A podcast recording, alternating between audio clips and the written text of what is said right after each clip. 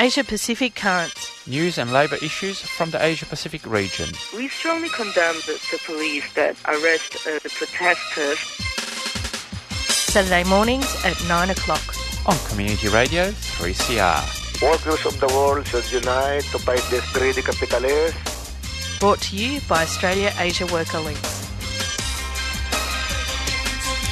Good morning and welcome to Asia Pacific Currents. This Saturday, the 10th of August, this is Community Radio 3CR. I'm Giselle Hanna. And I'm Pierre Mora, and you're listening to Asia Pacific Currents. I did say that, Pierre, but Well, thank you for put- saying it again. Uh, brought to you by Australia Asia Worker Links. and what are those details, Pierre?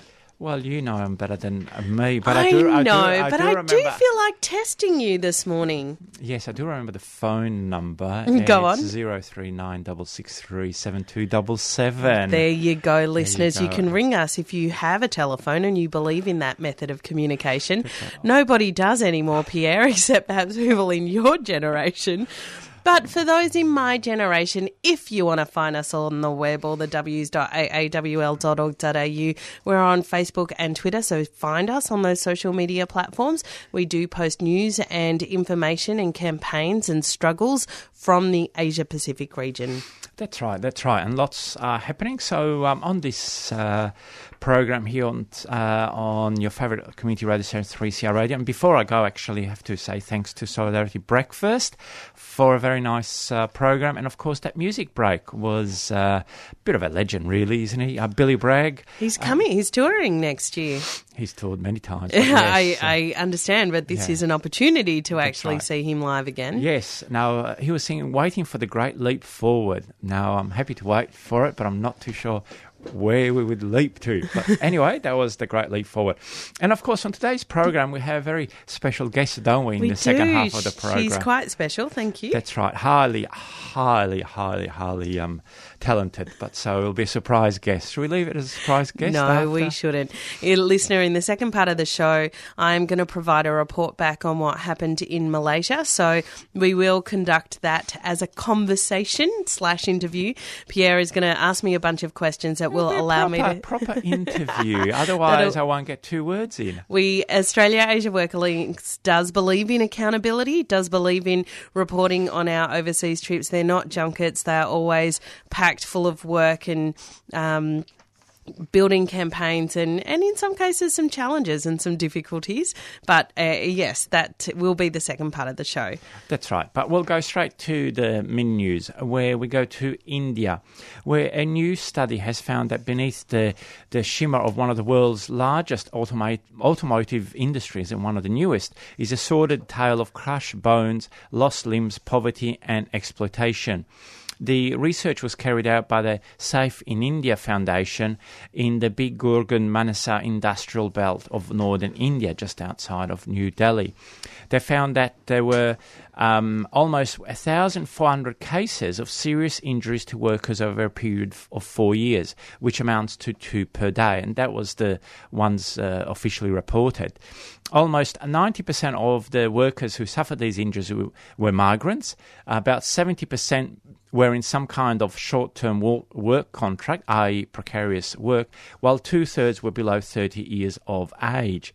The report also found that uh, in this um, sector, in this car uh, industry sector, it, there is a big supply chain of um, supply chain of tier one, two, three, and four companies. And the lower you go in this chain, accidents become more frequent.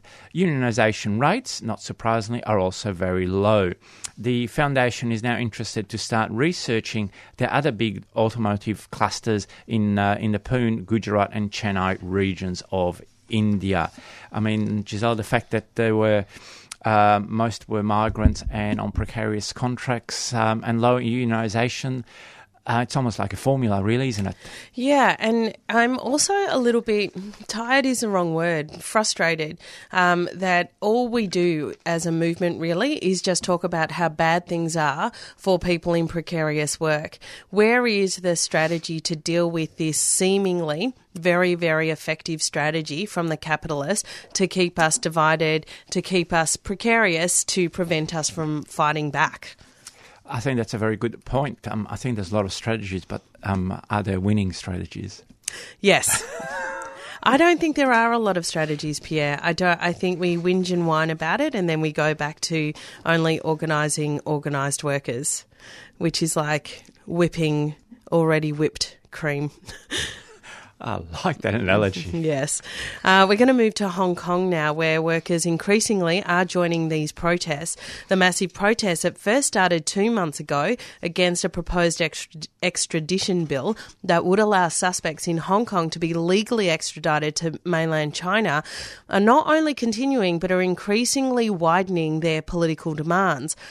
In the last few weeks, in the last week rather, we saw sections of workers mobilising and entering the movement in large numbers. On Friday, the 2nd of August, around 20,000 public servants demonstrated against the government. Then, on Monday, the 5th of August, a general strike called by protest organisers and supported by the Hong Kong Confederation of Trade Unions drew tens of thousands to the streets. It saw the cancellation of hundreds of flights, trains, and ferries, as well as reports of many thousand other workers reporting in sick on that Monday. The International Trade Union Confederation has also expressed its support for the actions of Hong Kong workers and the demands of the protest movement that are now the permanent withdrawal of the extradition law, the release of the arrested protesters without charge, withdrawal by the authorities of their characterisation of the 12 June protests as riots, an independent investigation into police violence and abuse of power, and the implementation of universal suffrage. So, I really think these Hong Kong protests are on the cusp of being revolutionary versus being reactionary. I think there is literally only those two ways for this to go. And I think there is every chance they can be revolutionary. It can be a revolutionary movement. But like Egypt, it requires organisation and definitely leadership of the workers and the working class. That is hopefully an interview, a conversation we're going to have with some comrades in the coming weeks in Hong Kong. But I think that this small L liberal identity politics politic that has taken over the world has a real potential of taking hold in Hong Kong. But there is a genuine tension um, that I that you know we need to support the revolutionary elements of. I would disagree. Um, I no, bet you would. No, I only bet the you last, would, um, I found it interesting that comment because uh, you can characterise the Hong Kong protests in many different ways, but I don't think there were ever identity politics. I know it's very big in other countries and all that, but um, it's very interesting. no, I But- do. I think the identity of Hong Kong versus and in opposition to China. I definitely think that's one piece of it. Oh, one, in could, the same, one, could, one could go back to um, other ideologies and say it was it was part of a national liberation. okay, all right. I will stand corrected. I think that is fair. I will stand corrected on that. And one more thing that I just read uh, today, very briefly. I don't, and I don't quite know the company, but it seemed there was um, some high up authorities has actually intimated that all airline workers who will participate will be suspended. So I don't know which airline, but anyway. That yes, there will be very interesting discussion to have when um, we can have uh, um, a talent to talk about. when we can find some talent. with- that's right. That's right. There's a lot of talent out there, but I have to also say we do have a little bit of time.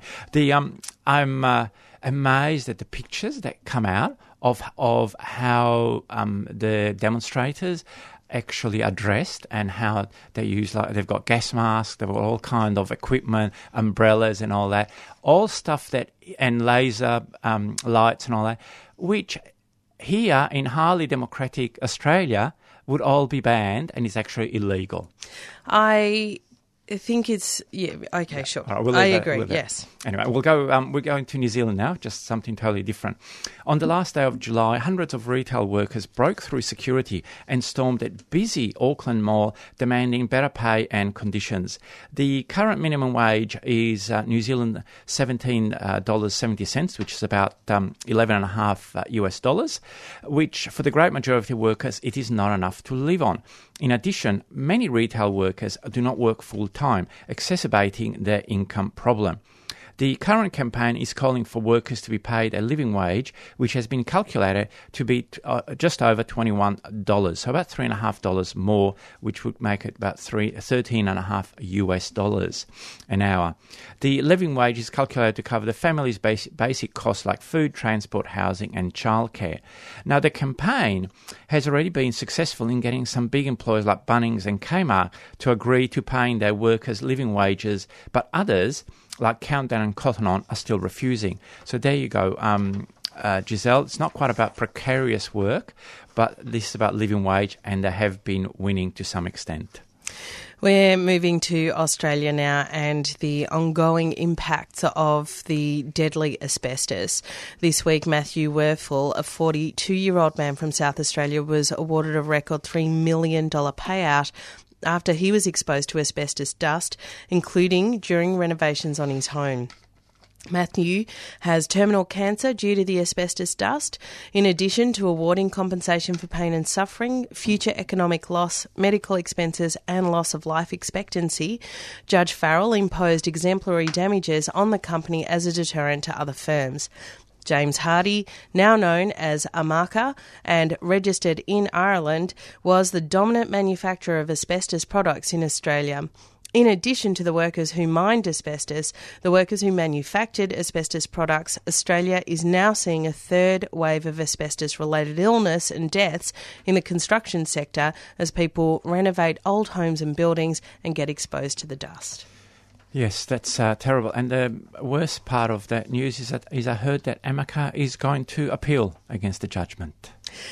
Well, that's the yeah, no comment. No comment. That's right. So we go to um, Japan, um, Japan, where the two biggest trade union federations in Japan, Rengo and Zairokyo, have both recently issued statements against Prime Minister Abe's government increasingly hostile attitude towards South Korea.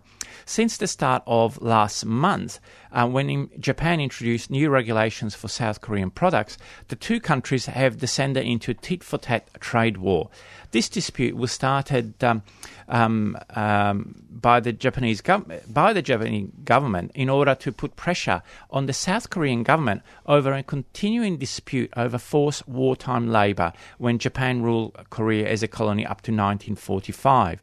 The spark was that the Japanese government was upset that South Korea has allowed former wartime workers to sue for damages against both the corporations involved and the Japanese government.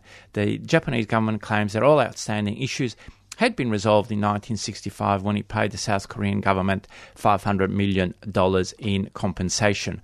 And of course, I think in those times, in 65, South Korea was in a military dictatorship. So you wonder whatever happened to that money. So I think that's um, a bit of a, a, bit of an issue to watch between uh, South Korea and Japan.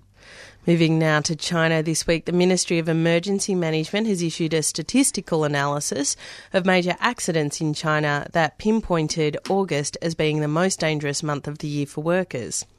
The statement indicated that high temperatures and humidity, heavy rain, typhoons, and floods all have an impact on work safety, increasing the risk of accidents such as fires, explosions, dam breaks, and collapses in the transport, mining, chemical, and construction industries. While August may appear the most dangerous month, the reality in China is that accidents at work are a daily reality for many workers. Labor activists believe that this warning was part of the lead up to the 70th anniversary of the founding of the People's Republic on the 1st of October, which will highlight all of the Communist Party's achievements over the last seven decades. Excuse me. We wait to see the, the very long list um, of achievements. That's correct and we're just on uh, 14 past 9 o'clock here on your favourite community radio show, Asia Pacific Currents, on your favourite community radio station, 3CR Radio, with your favourite uh, panelists, uh, Giselle and Pierre. So that's enough favourites, I think, for the time being. We'll go to a couple of community announcements and then we'll be back with the interview about Giselle and her time in Malaysia.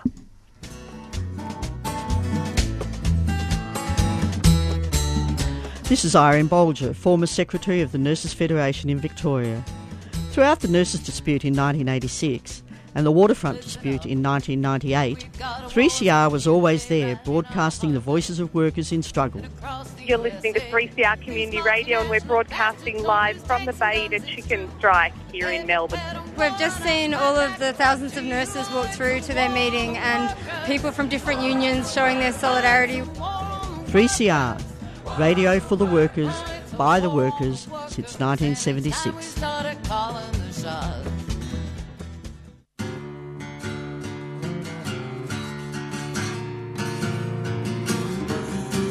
Three CR Community Radio, 855 AM.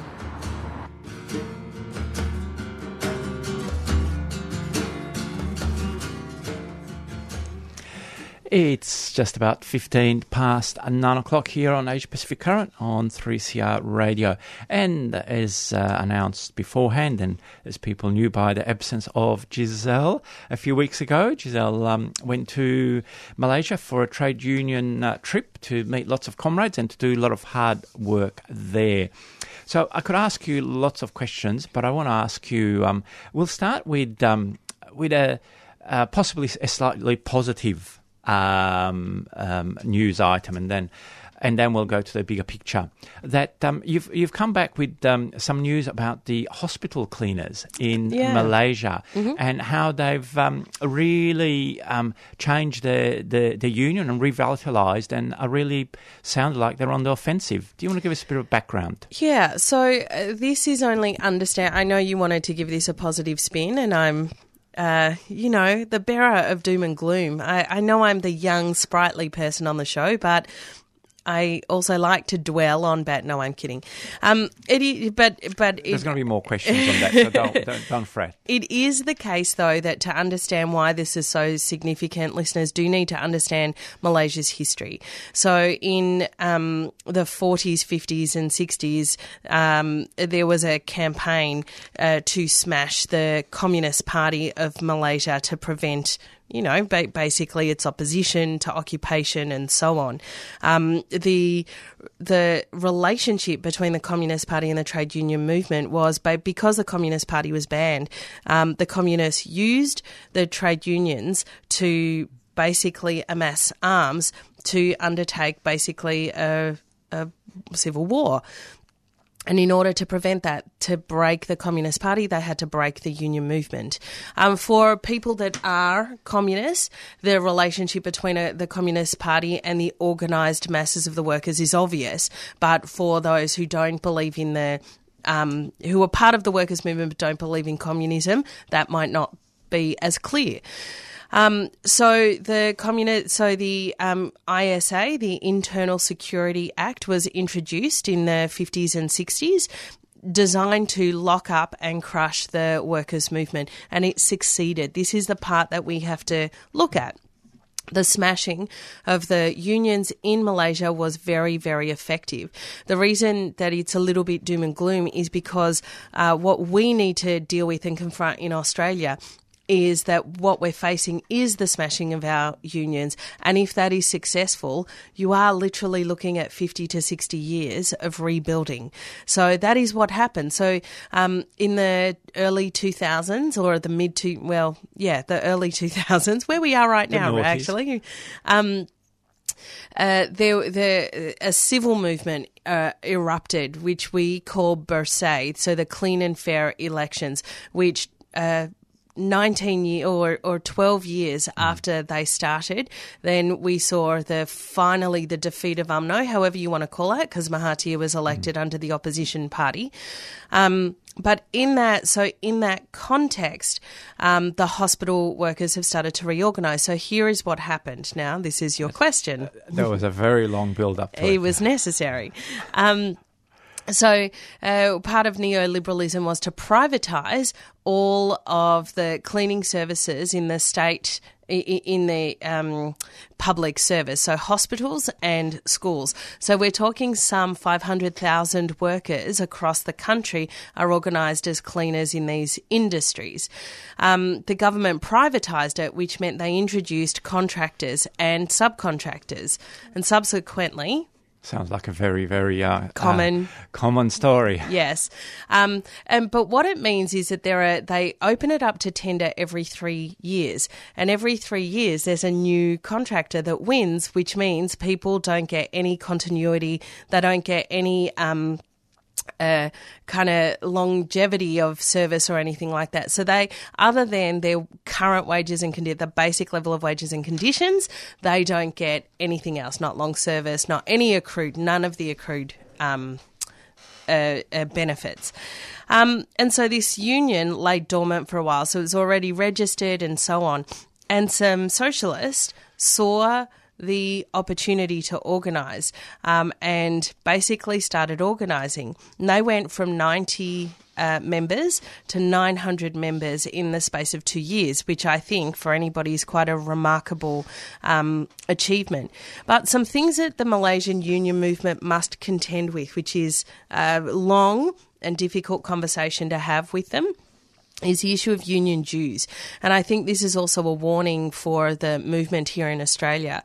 When I started out as an international activist, some one of our comrades, actually a Malaysian who was based in Thailand at the time, drummed into me and I learnt this lesson very early on that workers must pay dues to their unions. It's not a union if the workers aren't paying dues. It's an NGO, it's something else and automatically the power of that organisation is different. So even if you charge workers 20 cents a month, they need to own the union. They need to own the organisers.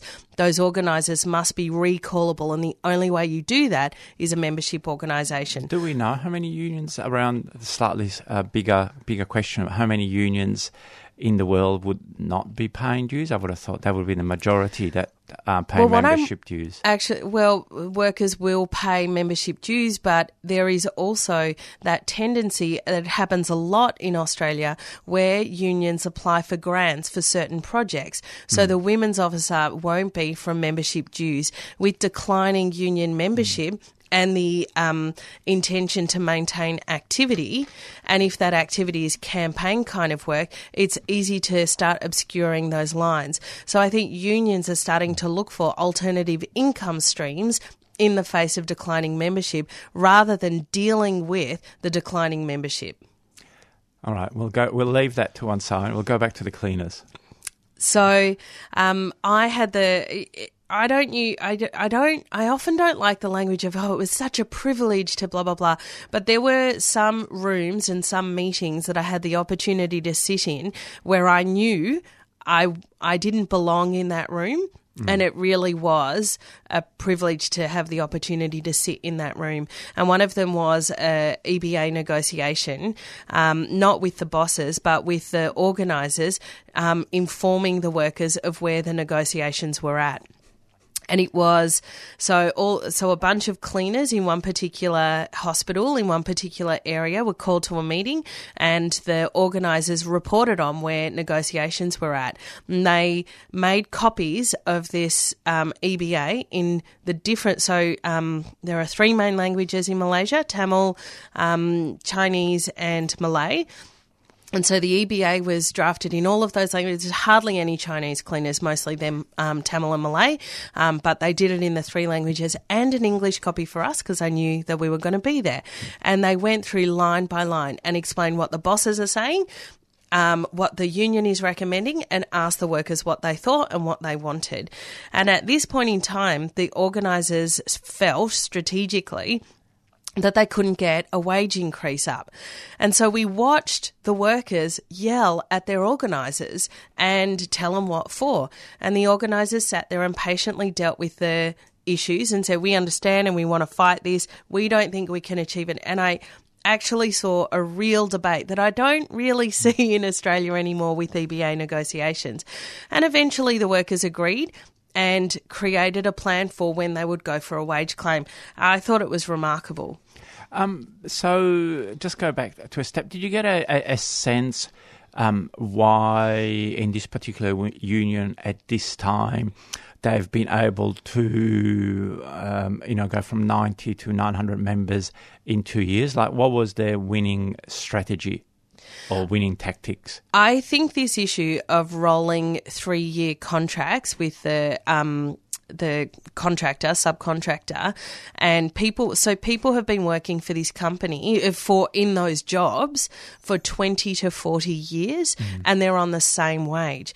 So I think the exhaustion of that. I think the ever increasing cost of living and, and the reality that their wages are going down against the cost of living um, has prompted like people's wanting to engage and fight collectively. And so I think that space opened up and these socialists took up that space and started organising. So there's that. But also, um, issues of uh, maternity leave and things like the reality of people's lives um, that these three year rolling contracts never allow them to do. I think that was part, I think that the economic um, situation, the dormant union gave the right conditions for an organised group to get in, and I think we're lucky that they were left wing socialists that that did that. So you're talking about the hospital cleaners. Malaysia's got I can't remember how And many schools- people. school cleaners oh, and also, schools. yes. So have you got any idea of how many cleaners? Like what does 900 represent in terms of the possible workforce? Very small because the possible workforce is 500,000 across the country. So we are being asked to help them um, in terms of uh, financial support. And that conversation that I said, uh, talked about earlier, the need to build through membership dues through union dues. We've had that conversation. Um, we think we've won that conversation, so they need to start charging dues and they need to talk to the members about why that's important. So they're. Um, Joining people up needs to include a money conversation. It's easy to get people to join up if they don't have to give anything. And again, given that there's 500,000 possible workers, there were 90 members before, so very small. They've uh, really upped it to 900, but still very small.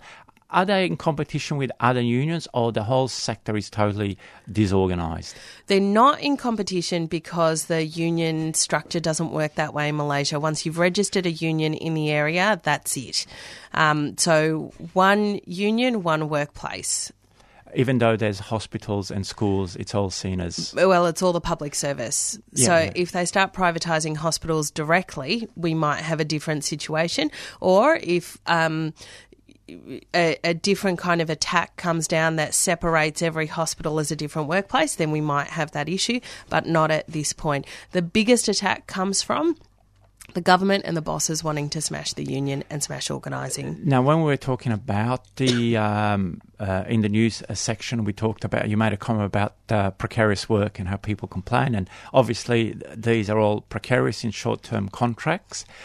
Um, did you get a sense that they've got uh, ideas or know what to do or demands around this this issue, which obviously is a huge issue for them? So what they've decided to do, which we've seen before, this was the big POSCO dispute in South Korea that resulted in a worker being shot on the street in the back, um, was that they decide they have decided, and we think this is why this is going to work, um, to make the EBA with the head contractor, which is the government. So actually go directly to the lead contract uh, that binds all of the subsequent contracts under it, irrespective of who's holding that um, subcontract for whatever period, so that the term, the life of the EBA, is the life of the conditions.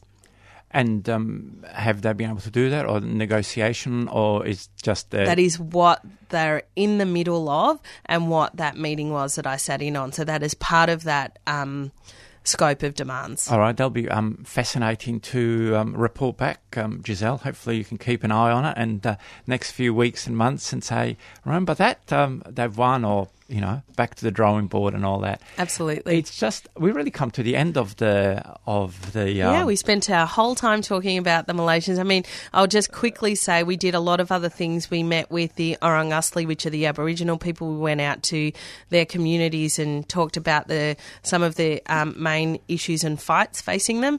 We also met with the um, Thai Solidarity Campaign. It's almost impossible to organise directly in Thailand. A lot of the exiles are based in Malaysia Asia. So we did some work on the um, anti dictatorship laws and that campaign. So we did some of that work. Um, and of course, we the whole purpose of the visit was to train them in setting up a workers' solidarity and to do some work around global pickup And line. also, you, you talked about migrant workers as well. Yes, so there were a lot of other, but we knew that. But uh, you know, it just happened that we just concentrated on one one bit. Maybe we'll just have to have you back onto this show, Giselle. Let's, let's. Or listeners, you can um, get in touch with us and, and start participating in AAWL's campaigns and activities. That's right. That's even better. But that's the end of the program for today for Asia Pacific Currents, uh, brought to you every week by Australia Asia Worker Links. Um, you'll be uh, listening to Palestine Remembered straight after these announcements. But that's all from me, Pierre. and me, Giselle. Hi, we are the Lumberjills. Hello, nous sommes les Lumberjills. And we're from Canada. So you're listening to 3CR 855 AM Community Radio, and we just want to say support your local radio station. Way, hey, and away we go. Donkey riding, donkey riding, way, hey, and away we go. Riding on a donkey. You've been listening to a 3CR podcast produced in the studios of independent community radio station 3CR in Melbourne, Australia. For more information, go to allthews.3cr.org.au.